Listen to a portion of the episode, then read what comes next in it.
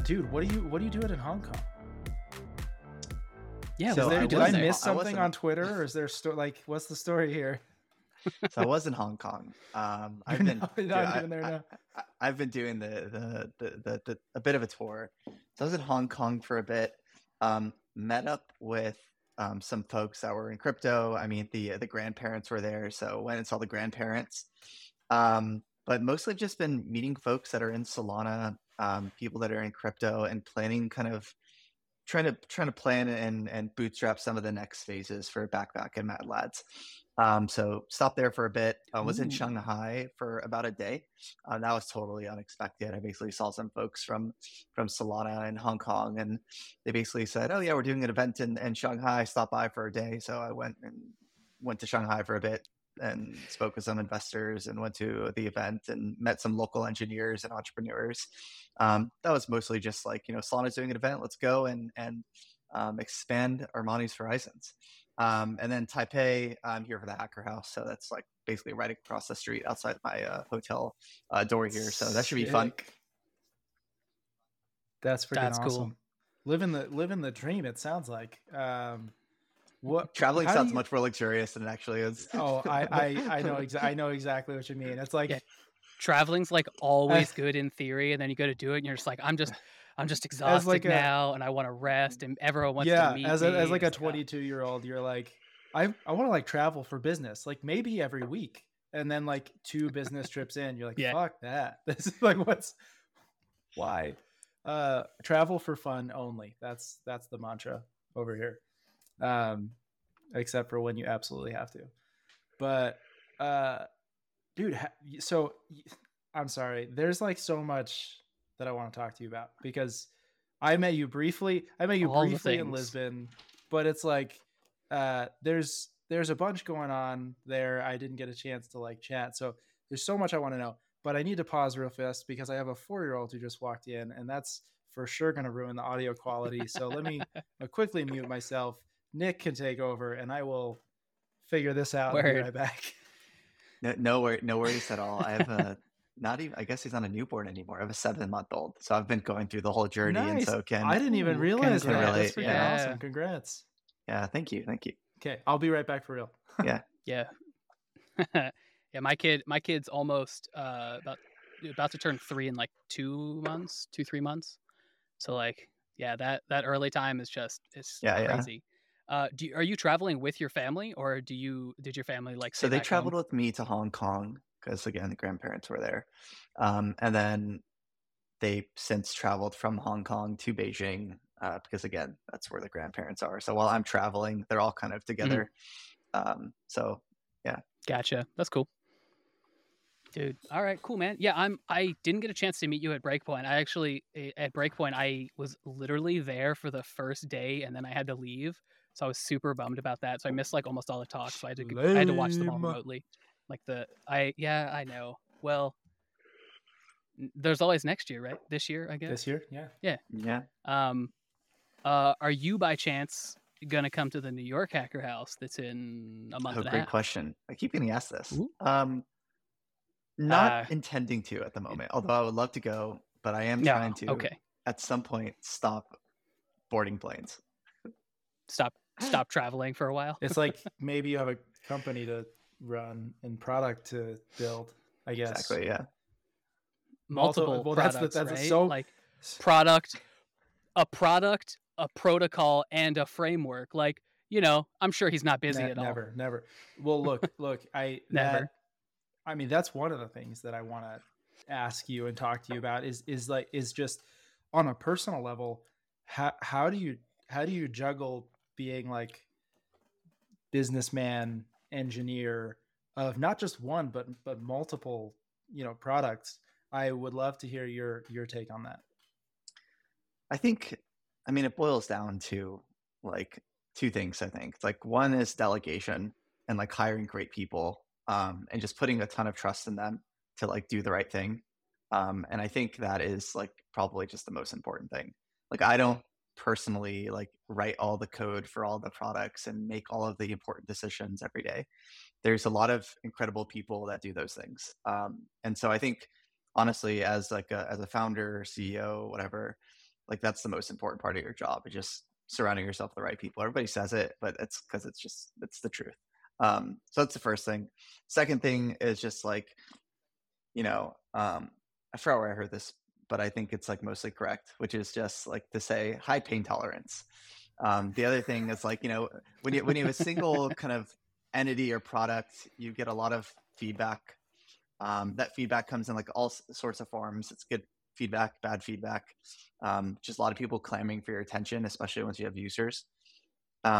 And then, you know, you multiply that by N, and then you have N times the number of feedback, and then it quickly, you know, becomes overwhelming. And so I think being able to handle that and gracefully juggle between all of those things is quite important. So yeah, I don't think there's any like secret sauce. Well, I mean, look, hiring the right people, like surrounding yourself with the right people is inherently challenging. And then to make it even more difficult, trusting them enough to do their thing and let them have some leash is also immensely challenging. So, I mean, I guess this is a two-parter, right? Is like, A, do you think you're good at it? I know the right answer is like, obviously you are, because things are working great, but sometimes how we feel is different. So do you think you're good at it? And B, when did you feel like you started figuring that out? You know, cause that's not a natural thing for most people. Yeah. I think, I don't know if I'm good at it. I think I realized how important it was, just by observing other people. Like I think Anatoly is like a really good example of somebody who's like building this insane system. It's like truly like mind blowing if you really think about what Solana is actually doing under the hood. And he's doing it on a scale that like nobody's really done it before, at least on the engineering side. And then on top of that, he's got like this entire crazy ecosystem of heterogeneous protocols and people with different incentives. And then on top of that, he not only has his organization, but an organization that's like very closely related, that very much, you know, depends on the hard work that he's doing. And then all of these like, you know, hundreds or thousands of organizations and people that also depend on him. And I think like he was a good example of that. I think, you know, Ethereum and Vitalik is another really good example of that. Vitalik's actually really interesting as a case study, because at least as far as I can tell, I haven't really paid attention to Ethereum since like 2017, 2018. But like at that time, it was really interesting to see his whole workflow. It would basically be like, he comes up with an amazing idea. He writes this like incredible blog post or post on a forum on Discourse. And then like the entire ecosystem just runs with it. And he would really plant the seeds that would then like kind of blossom into flowers. And I thought that was a really cool example. So anyway, I'm rambling at this point, but I think like, you know, I don't think there was ever any one point where I switched it on, but I think that just observing people do this stuff, I think it kind of just clicks. And also you kind of just like figure it out on the fly, right? It's like, well, you know, I have a problem. How do I solve the problem? And it's usually not, oh, Armani writes more code. It's like, oh, Armani helps other people write more code. And it becomes this like meta machine kind of problem. Instead of like building the low level kind of computer program, you're building the computer program that writes the computer program. But it turns out you're programming people instead of computers. You're gonna like hear a theme in all my questions, because I'm presently fascinated with how to flip that switch, right? And sort of like be a leader, right? Become a leader and elevate yourself from doing the thing to like doing the meta thing that you're describing. So I guess like, how did it happen for you? You said that the switch never flipped. It's like something got you to this point. Something, ambition, masochism, something made you go like, okay, I'm a programmer and I like being an engineer, to like, I want to do more than I could do solo. That means building a team. You know what I mean? Like, I'm curious what that process was for you. And I know a little bit about your background. I don't necessarily want to make you rehash all of your background, because I think you've done some public appearances and people probably know some of it. But I am interested in the motivation and the why behind your background, if that makes sense. So I think why this is maybe an interesting question right now is that it's funny because you frame the question as if I'm already like Elon Musk or whatever, right? But I haven't gotten to that point yet, right? I'm not like an Anatoly or one of these really successful entrepreneurs that have like exited and have proven that they have been able to do it, right? I'm in like the middle, right? I'm not like in the beginning where I've like have done nothing. I'm just like an engineer looking to leave a company. I'm not at the end where I've already exited and I've been proven to be successful. I've done successful things and I've built products and code that a lot of people use, but I've never actually founded a startup from beginning to end successfully, right? I founded a startup and I'm in the middle and I'm like in the trenches. And so like my perspective on this might be a little less, it might be a little noisy and cloudy because I'm very much like figuring it out, like as of today. But I can give you my take from that point of view. I think up until now, I really started and honestly continue to act as much of an engineer as possible. And when I say that, I mean like an individual contributor, where, you know, I didn't like, you know, write this like, you know, insane business plan and think, you know, these are going to be the milestones and these are going to be the people that we're going to hire and we're going to go out and raise and then start building. A lot of that stuff happened, but it wasn't the first thing that happened. I really, you know, if we're going to talk about leadership, I think like I try to lead by just doing and just trying to be the engineer and the individual contributor and the like, you know, individual creative person that I want to work with.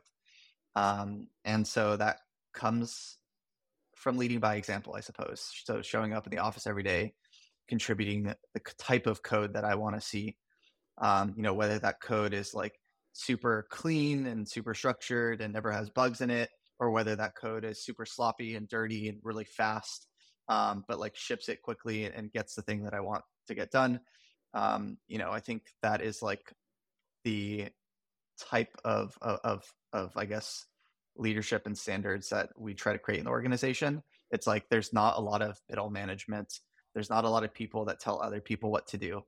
It's really just, you know, get a bunch of doers together and go do the thing with as the least amount of friction, the least amount of red tape, the least amount of bureaucracy and messy human stuff as possible. I don't know if you've been to I've been at enough startups, I think, that I before like doing Backpack and XNFTs and Mad Lads and Anchor and all these things, I was able to like kind of definitely experience a lot of organizational structures that I didn't like, and to think a bit about organizational structures that I did like. And that's not to say that I haven't figured out, because I definitely don't.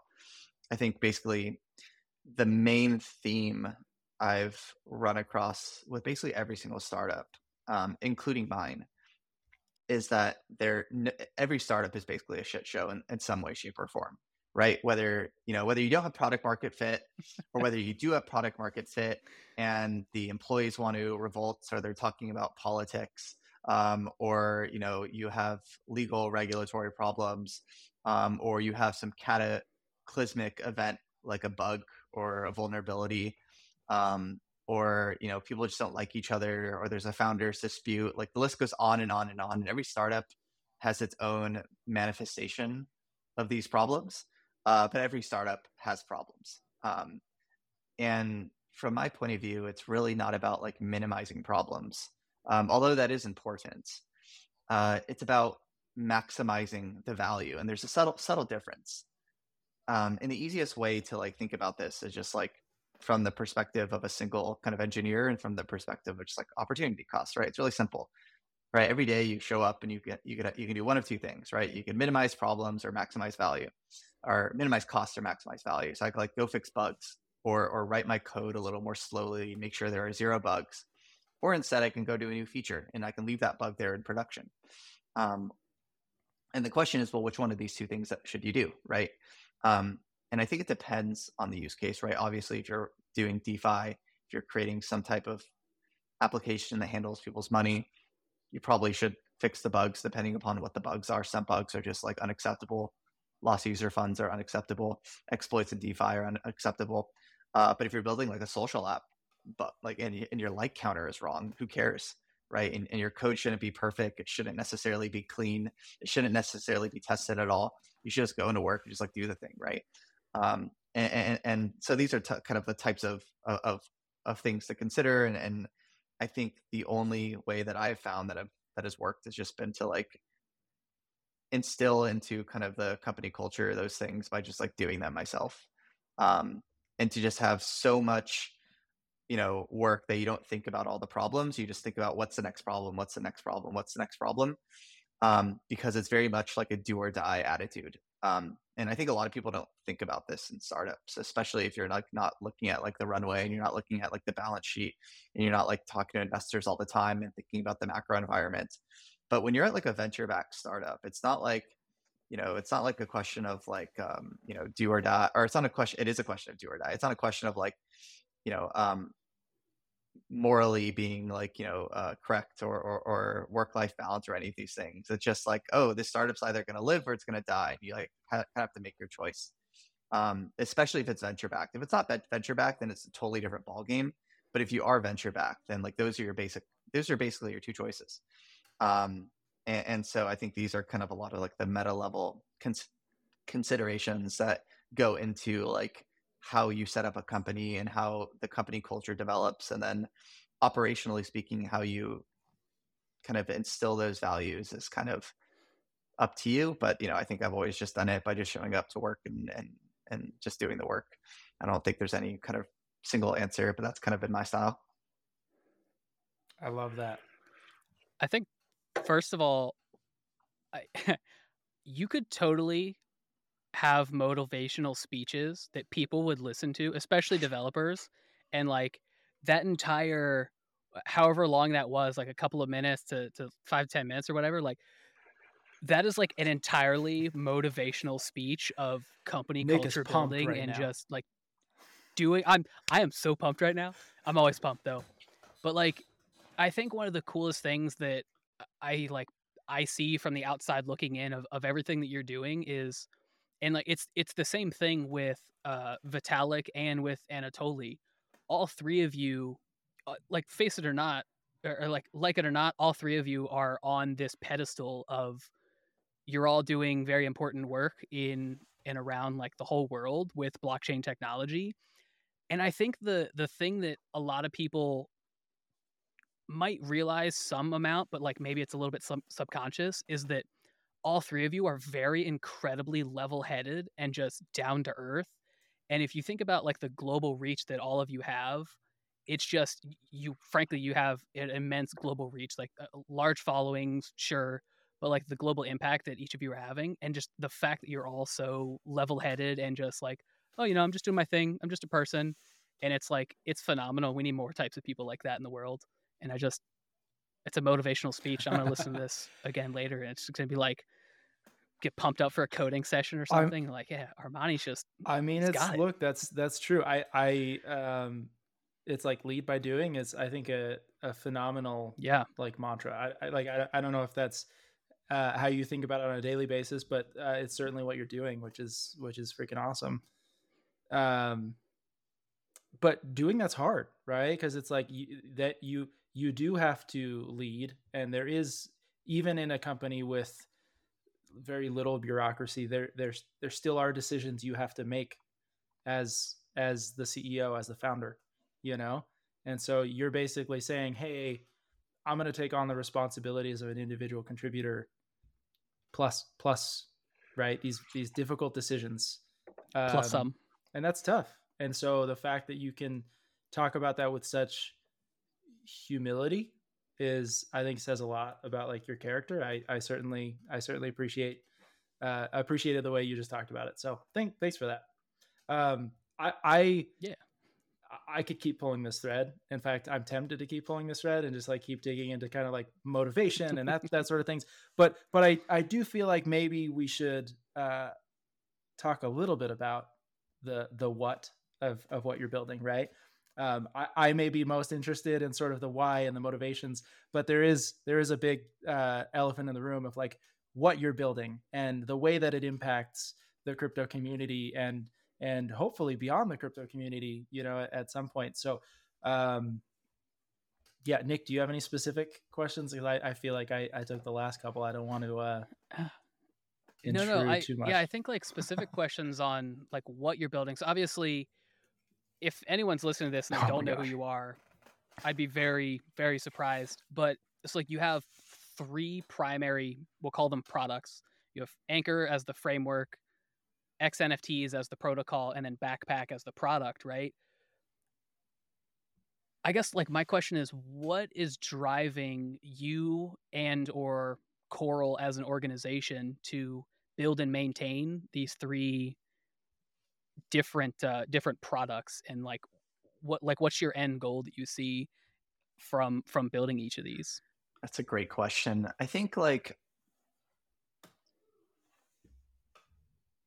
the motivation comes from two things, if I had to ascribe some explanation to it. The first and like core thing is really just that if we weren't doing these things, well, then we would have more time on our hands, and then we should be doing other things. And so we just like do things. It's like really as simple as that. Armani, we just do things. But it's really kind of like that simple, right? It's like, you know, okay, you want to have impact.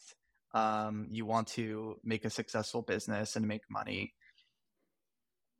But I think like at the end of the day, there's simply just like a culture of people that if they weren't doing this, they would be doing something else, but they certainly would be doing it, whatever it is.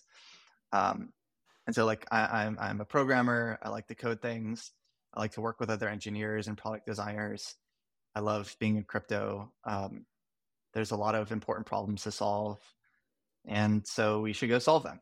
And that's basically what it comes down to, and I don't think there's any kind of more complicated explanation.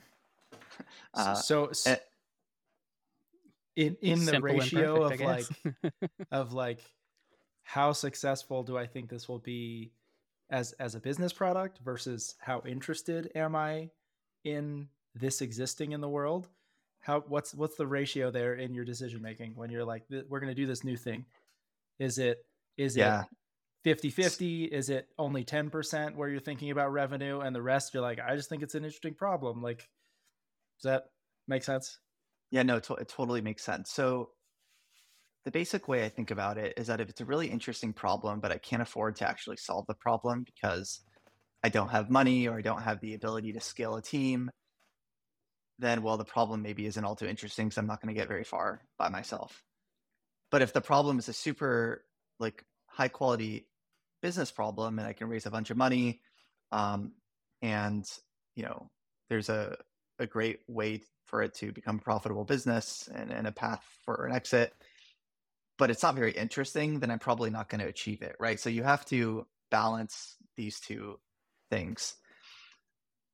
And so I don't know what the exact ratio is, but you are basically constantly evaluating this like multivariate function of like, what's the expected value of kind of some set of actions given your interest level and given your estimate of its sustainability as a company. Ideally, those two things intersect, and when they do intersect, that's when you get these like amazing outcomes, right? That's like the only possible way you can work, like, you know, 7 days a week, is if you really are, if like there's nothing else you want to do, and then it's also like a great business, and then you could have this outsized impact.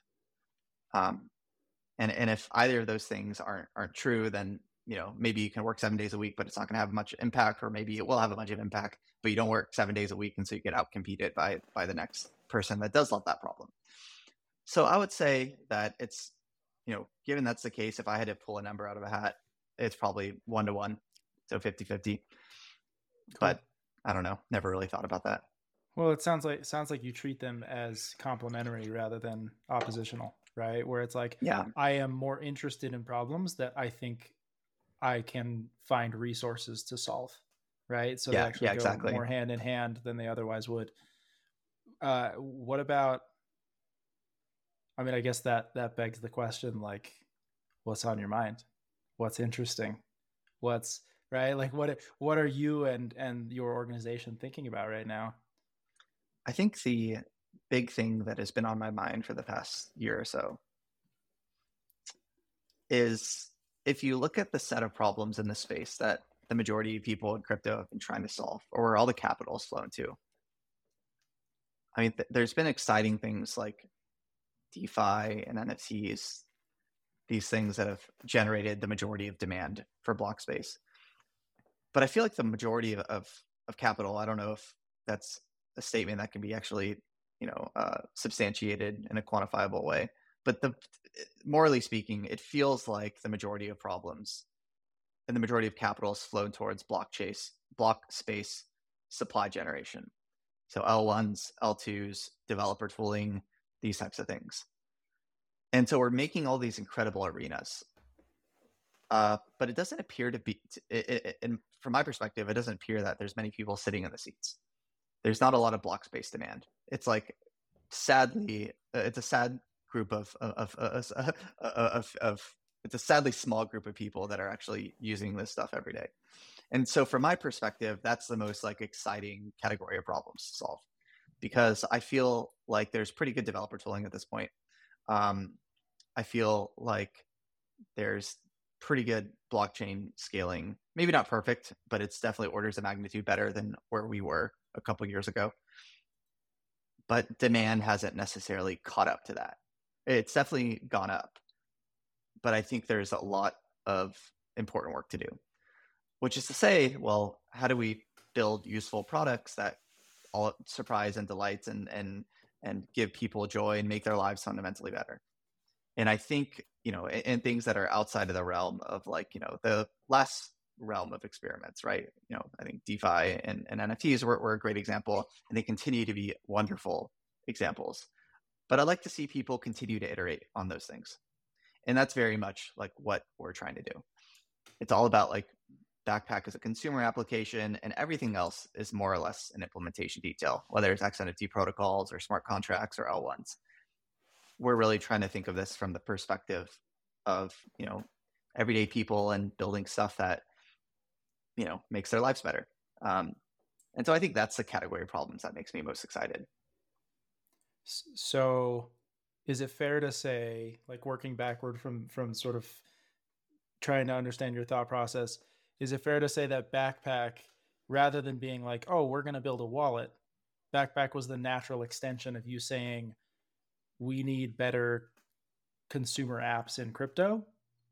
And in order to do that, we think there needs to be, like, applications embedded in a wallet so that the UX is better. Is that, I mean, maybe it wasn't exactly like that from the beginning, but is that a little bit like the arc of how that came to be? Yeah, for sure. I think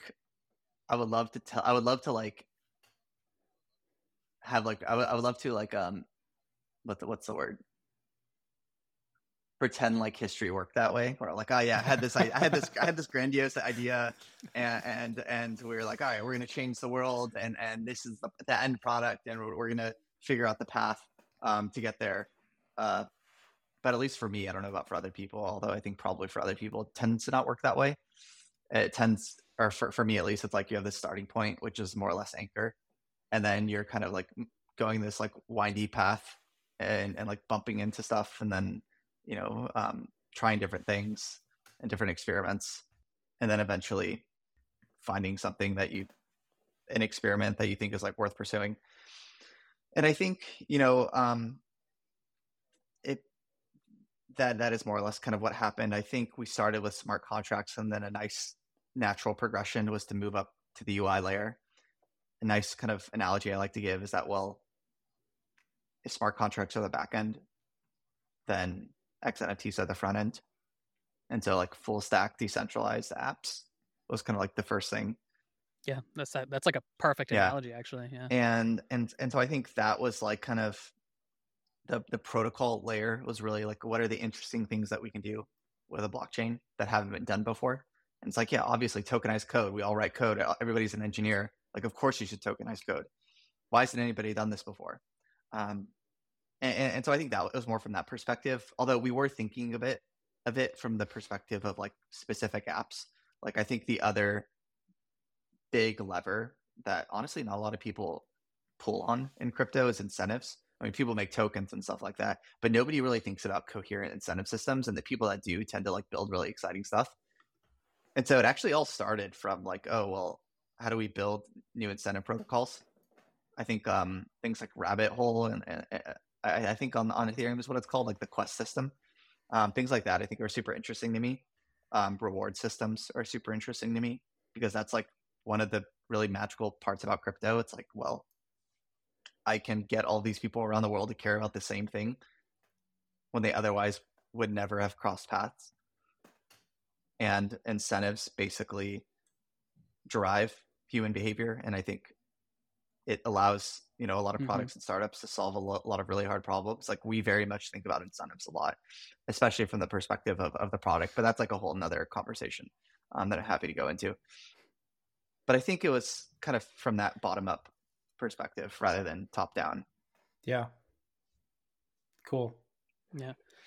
I kind of want to circle back to like a general theme that you're talking about of kind of how you think about effectively how to onboard more people into the crypto ecosystem so that way they can get more value out of it, whether that's, you know, correctly aligning incentives, using whatever mechanism ends up working. I'm curious, are there like specific or maybe even like a general idea of concepts or products or something that you like personally think are like good to work on in that space and like could help maybe onboard the next users, but like you're not really seeing anybody work on those types of things for whatever reason? Maybe it's too hard. It's not business, you know, maybe it wouldn't make a great business, but maybe like grant funding type thing would help sustain such a project or things like that. Like, what problems can blockchain solve that no one is working on, but are still something good to actually build? Yeah, I think before diving into that second point, definitely want to touch on, I guess, what popped into my mind when you were first kind of asking that question, which is to say, when you're building on in crypto or really anywhere, but particularly in crypto, there are basically two ways of looking at the problem of mass user adoption. There's, on the one hand, minimizing friction during onboarding. And so you have a funnel, make sure they don't fall off. Mm-hmm. And then on the other hand, there's, well, building something so unique, so interesting, so demand generating that the friction to onboard doesn't really matter because people are so compelled to use it that they're just going to go use it no matter what. And I think these are basically the two things. And your question kind of gets at the second one. But I think a lot of opportunities actually in the first category as well, where it's a lot of things that are really boring, really simple, the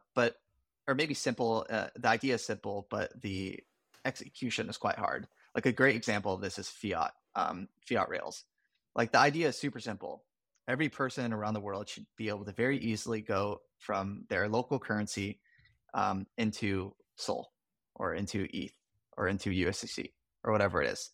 And that's kind of a no-brainer because once you can do that, then you can access kind of the crypto world, right? You can buy NFTs, you can, you know, send payments to people internationally.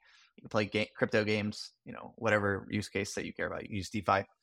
But that turns out to be a really hard problem because there's all sorts of challenges, right? You have to have bank accounts all around the world. You have to have really good lawyers. You have to have really good understanding of the regulatory landscape. You have to have really secure systems that are handling people's money and making sure that you don't lose it. You have to have really good customer support. It's this big operational challenge. But that the only teams that have really solved this really well are more or less kind of exchanges. But everybody needs it, right? Wallets need it. It's like probably as important for a wallet as it is for any other type of company. But any app needs it, right? Games need it. NFT marketplaces need it. Anytime you want to onboard people, if I'm just sitting, in a bar here in Taipei and I'm showing somebody, oh yeah, check out my Mad Lad, right? Well, and they get super excited. How do I onboard them, right? And the easiest way right now, it's like, all right, go set up your MetaMask or whatever, or Phantom, and, transfer, give me your address and I'll just transfer you money, right? But there's no way for them to really, you use MoonPay or Stripe or whatever, but those services all have kind of their own issues, and maybe they don't work in certain parts of the world. And they're, great companies, but I think there's still a lot of friction there. And this is not even getting to key management and 24-word seed phrases and that whole, category of problems. But I think this is a very interesting place to search for ideas. And it's not even about ideas. It's just about execution. And then the second point, which is just build something so uniquely interesting that there's demand for it. I think we've approached this problem in basically two ways. The first way is basically just scratching our own itch, right? We wanted to build Anchor, so we built Anchor. We wanted to build XNFTs, so we built XNFTs. In order for XNFTs to work, we needed a wallet, so we built a Backpack. But then the fourth way that we've kind of gone at this is kind of a unique thing that I haven't seen a lot of. I think we might be, honestly, one of the first projects to do this. Maybe not the first, but I think we've been the first that have done this in a really thorough way, which is community-driven development, which is to say that we built this NFT project, we built this community, we have these 10,000 pieces of artwork with about 4,000 to 5,000 unique people all around the world. And we say to ourselves every day, well, how do we create value for them, right? What products we build, whether it's product through XNFTs or through Backpack or through the wallet or whatever.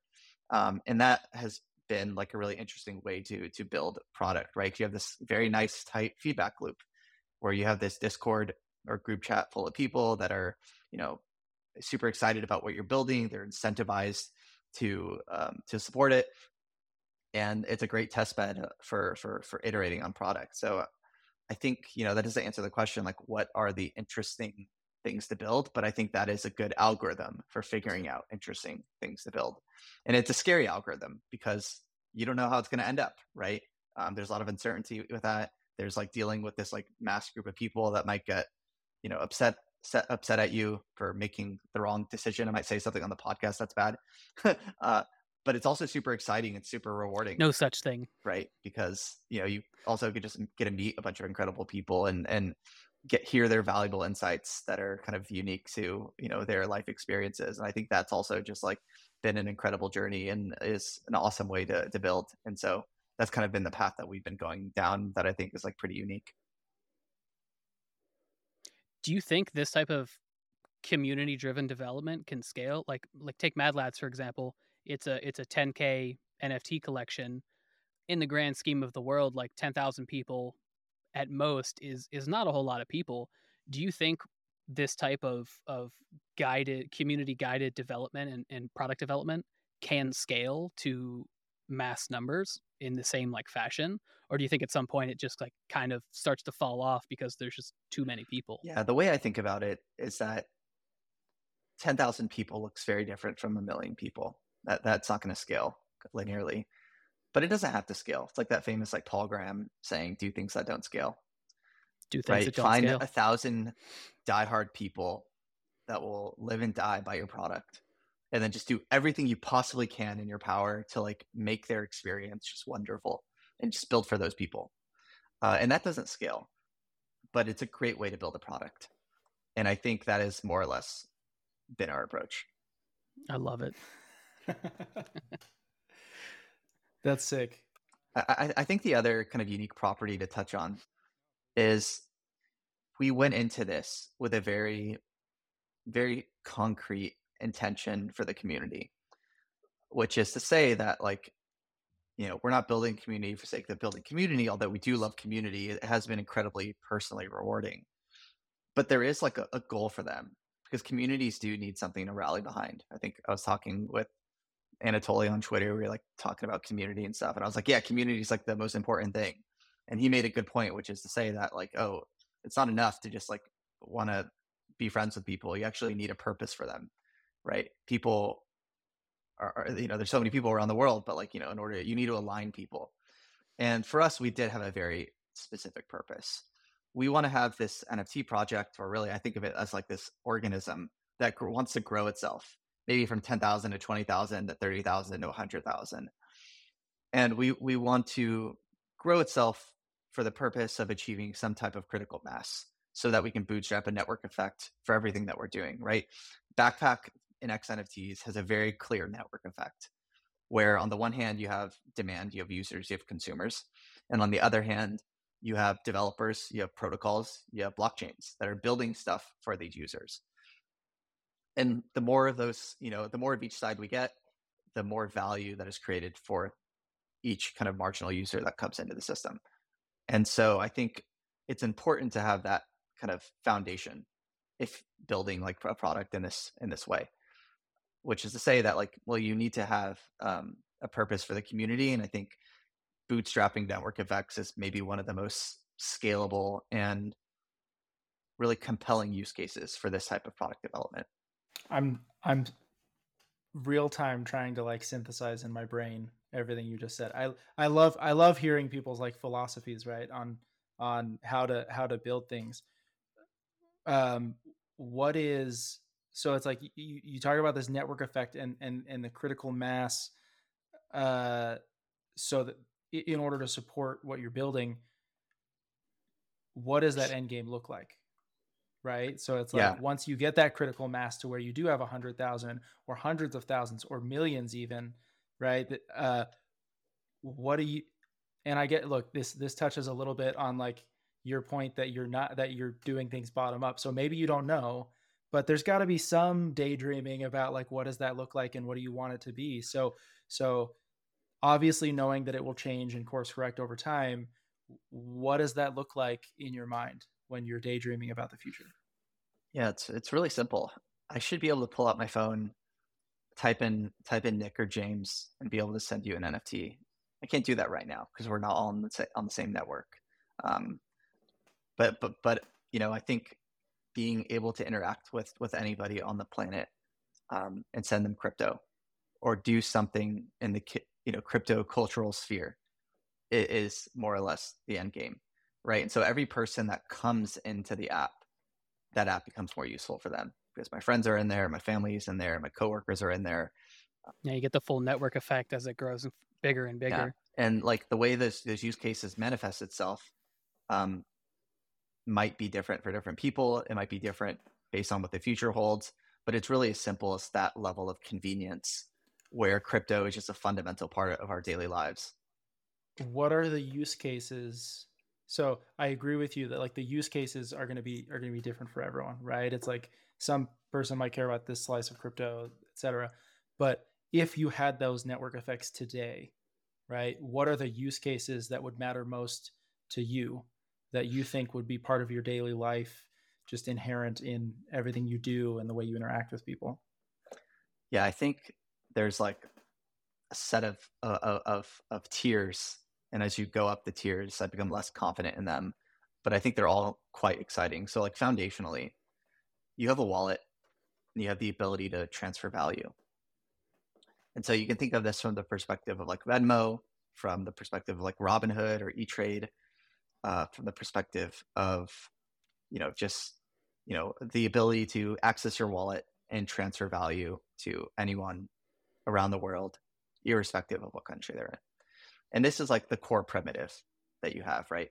And I think, you know, international payments is just like one of the killer use cases, I think, for crypto and blockchains. That's very obviously a 10x on the status quo, just like a much better version of like the existing financial infrastructure. And this is like your core primitive, right? You have a set of private keys, you have a username, you have a pub key, you have a social graph, and you have your finances all kind of like together. And I think on top of this primitive, a bunch of cool stuff can be layered in the end game. I think the next kind of less obvious, but I think thing that we've all settled on in the crypto world is thinking about, oh, what if we just like move TradFi onto blockchain rails? And I think that continues to be exciting. I think, you know, there continues to be like a lot of really cool innovation in DeFi, you know, whether it's like the over collateralization of things like lending or on-chain DEXs, I think continue to just be like a fundamental part of crypto. Because if you have this like token economy and everything's, you know, whether it's an NFT or a fungible token needs to be on chain, then like, well, you need the ability to facilitate transfer on chain, right? So trading is just like fundamental, right? And so this is kind of like the first like obvious batch of things that like we have an industry have settled on, I think, over the past couple of years. And then like when it starts getting exciting is like when you start expanding your mind beyond these things. And what does that look like, right? And I think social use cases are really exciting to me. One of the first things that we built inside of Backpack was, you know, a messaging app, right? And we're not like a messenger first and foremost, right? We're not trying to necessarily compete with Telegram or iMessage or Signal. I think that would be awesome to do and like, you know, in the end state in like 5 years. But it's not like the starting point. For us, it's more of, oh, I want to like look up James and like go bid on his NFT. Or I want to go look up, you know, Nick and go send him some tokens. But as soon as you layer in like messaging and a social graph, then, you know, you start unlocking some pretty interesting use cases, whether it's peer-to-peer bartering, whether it's controlling the multi-sig, or whether it's, you know, buying dinner with, you know, with my friends and we're all splitting a bill. I think these are all like very real kind of use cases that, you know, you can't do with existing kind of crypto wallets today. But then as soon as you have these things, right, you have messaging, you have a wallet, you have the ability to trade, you have the ability to facilitate transfer, then things like gaming starts getting like pretty interesting, right? And you start thinking about, oh, well, what's like the Facebook, WeChat, iOS mobile mini game playbook that has been run several times in the past, right? And what does that look like in crypto? And I think this is one of those things that like, it seems so obvious to me, but nobody has really executed on it in a like really coherent way. And I think it's because it requires so many different aspects to the product to do it really well. But as soon as you have like global distribution, you have like 100 million people on a platform. As soon as you have, you know, great fiat onboarding, as soon as you have really good payment rails, as soon as you have a good social graph for playing games, all of these things, I think the gaming kind of economy becomes like a very real thing. And gamification becomes a very kind of important element to the product, because I think crypto like is very gamified. It is kind of just a game to a lot of people in terms of like the way they think of it. It's like DeFi is an MMO. That was like the meme that circulated in like I think 2020 or whatever. And I think this is kind of a little further out, but I think we're seeing a lot of people like make steps there, and is one of those kind of like it's one of those ideas and one of those like kind of realms of or categories of problems that it's like, so it's like stretches your imagination, but it's not so far out into the future that you think it's infeasible and you think it's very likely to happen. And I think that there's like the different tiers of problems and products and elements of the kind of, you know, product universe that exists that I think will be exciting to explore in the future. That's a great way to think about it. I love the like hierarchy that you place that in, and describing it. I don't know. For some reason, it's like I've never thought about it as, yeah, these things are a byproduct of network effects, right? Like they don't work until we're all in the same network. But that makes perfect sense. That's exactly what we do now with you know, Twitter, with different messaging apps, with, right, is it's like you're drawn to a specific application in large part because of the network that is already there and what that does for you. So super cool. And I think crypto enables a way to use that network that maybe doesn't exist without crypto, right? Like you said, that foundational ability to leverage the network to transfer value doesn't really exist in your standard messaging app or social media app. So I think that's a super novel, cool way to think about it. So appreciate you you sharing that. Yeah, I I kind of feel like maybe we wrap there. Nick, anything that you're like digging? Yeah, that's I could probably go on for a couple of hours, but we also have like a not like a hard and fast time limit, but we roughly stick to a you know around this time. So I think we should leave this open for a part two, if because we would love to. Ooh, I would to love keep picking that. Your brain on a bunch of different topics. Now that I was trying to trip you up, but like all of your answers left me like, oh shit, he had a really good answer for that, you know? So I'd love to just keep it going at some point in the future if you're cool with that. Yeah. Anytime. All right, man. Well, cool. Thanks so much for jumping on. You're on the other side of the world right now. And you woke up early to do this. I couldn't be more grateful for the opportunity to chat with you. Yeah, I think it's a great time to end it there because I think it could only go downhill after this kind words, James. Yeah. All right, man. Well, to the listeners, we will see you all next week. Thank you. I guess.